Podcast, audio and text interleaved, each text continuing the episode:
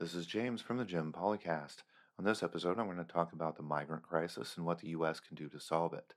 Now, I want to clarify I call it a crisis because I really don't have any other term for it, but it is really uh, a bad thing that's going on at our border.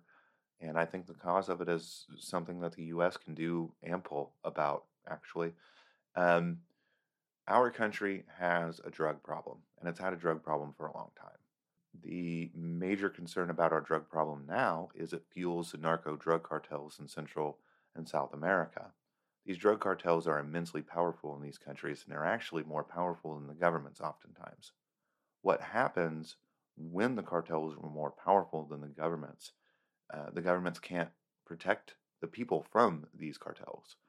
And the cartels are very, very brutal towards the citizens of these countries. So that's why they flee. That's why they come here. The U.S. ends this by ending the war on drugs and legalizing cannabis. Uh, if we decriminalize drugs and we increase drug treatment, I think we uh, then uh, increase the amount of people who are productive in our country, therefore lowering usage overall. If we lower usage of drugs, uh, we lower revenue for these cartels. Lower revenue means less influence. Less influence means they're not as powerful as these governments, and maybe the governments have a shot at protecting their people again. And when the governments can protect their people, they don't flee and come to the United States. So, ending the war on drugs, lowering the influence. Also, we can legalize cannabis. Uh, legalizing cannabis is a no brainer. We need to do it anyways. Uh, but there's an added bonus for legalizing cannabis, and that's taking billions of dollars in revenue away from the drug cartels that are sending these migrants to our borders. So, uh, tons of upsides for doing both the um, uh, legalizing of cannabis and for ending the war on drugs. We also need uh, good foreign policy in the region where we're doing things to empower the governments to take stands against these cartels. So it's twofold uh, ending the war on drugs and um, comprehensive foreign policy in the region. And it can't be gunboat diplomacy. We have to go in there and give good aid. Sometimes, if it's military, so be it. Uh, but it doesn't necessarily mean that we act on it first. We need to allow these governments to be self sufficient so we don't get stuck there. Um, so you don't want to go into these Central American countries and try to fight these cartels when you haven't done anything about US drug demand because it could potentially trap us in the region. So it's definitely twofold, and you have to do both of them. It's very important that these two policies work together and they have a similar timeline so there is a you know a, consolidated effort in ending the migrant crisis once and for all by actually treating the problem, the cause of the problem, as opposed to treating the symptoms of the problem. Uh, and so far, most of the border policy from the previous administrations just seek to treat the symptoms of the problem and not the cause. Um, treating the cause, while I make it seem rather simple, is a lot more complex than that. There's a lot that goes into making the rehab programs. There's a lot that goes into legalizing cannabis. Um, and I'm going to kind of get into a little bit of those things. Um, so this is going to be kind of a longer podcast than usual, uh, but I'm going to kind of give my opinion on where both the drug treatment should go and the cannabis policy should go. Drug treatment needs to be um, science driven and non religious. It's important that we tie rehabilitation to science. So there isn't a possibility of someone um, doing a relapse or having a relapse uh, because they have a crisis of faith. Um, faith based rehabilitation is successful. Um, and if someone chooses to seek that, there should be options for it. However, if it's going to be state funded, it should be non denominational. And it needs to be science driven. There needs to be plenty of resources thrown at it so it's effective. We want people rehabilitated and drug free so they are uh, re entering uh, our society uh, with a possibility of being productive. If we continue this cycle that we are in now, um, we undermine the productivity of people that we're supposedly rehabbing. Uh, saddling them with felonies prevents them from seeking jobs and job fulfillment. Uh, in a lot of cases, it can harm their revenue and it can put them into depressions, which then leads to drug use. I mean, it's pretty obvious, right?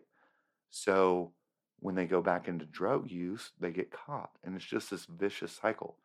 Once we end that, um, we make things so much better for not just the people who are using, but we make it better for our country overall. And right away, the, the usage in this country goes down, and the influence and revenue of the cartels goes down with it.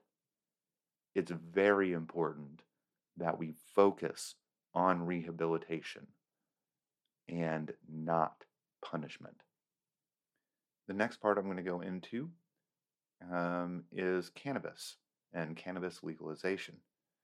Uh, cannabis is a huge revenue for the uh, narco drug cartels, and legalizing it in the United States will take billions away in revenue, if not hundreds of millions for sure.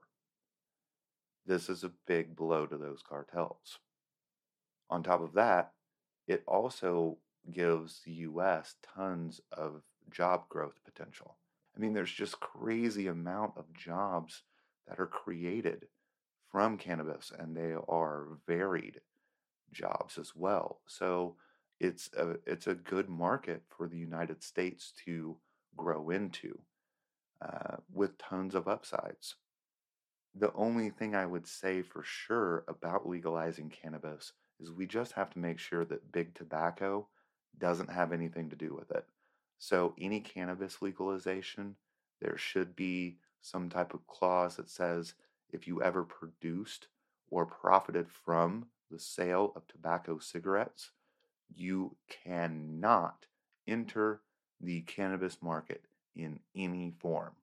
Uh, I don't want big tobacco to ruin the cannabis industry the way they did tobacco.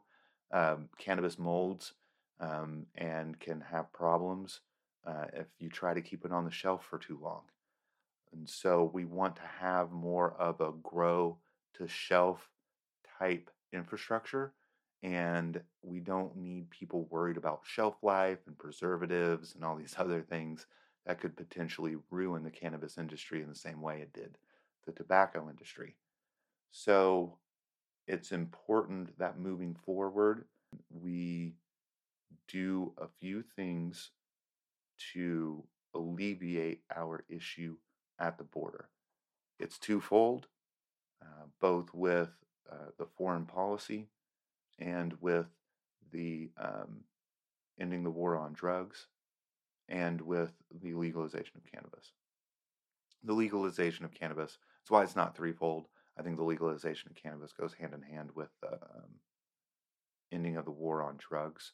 But I do all I do kind of put it off to the side as kind of a sub point because ending the war on drugs means decriminalizing the other drugs, but not legalizing them.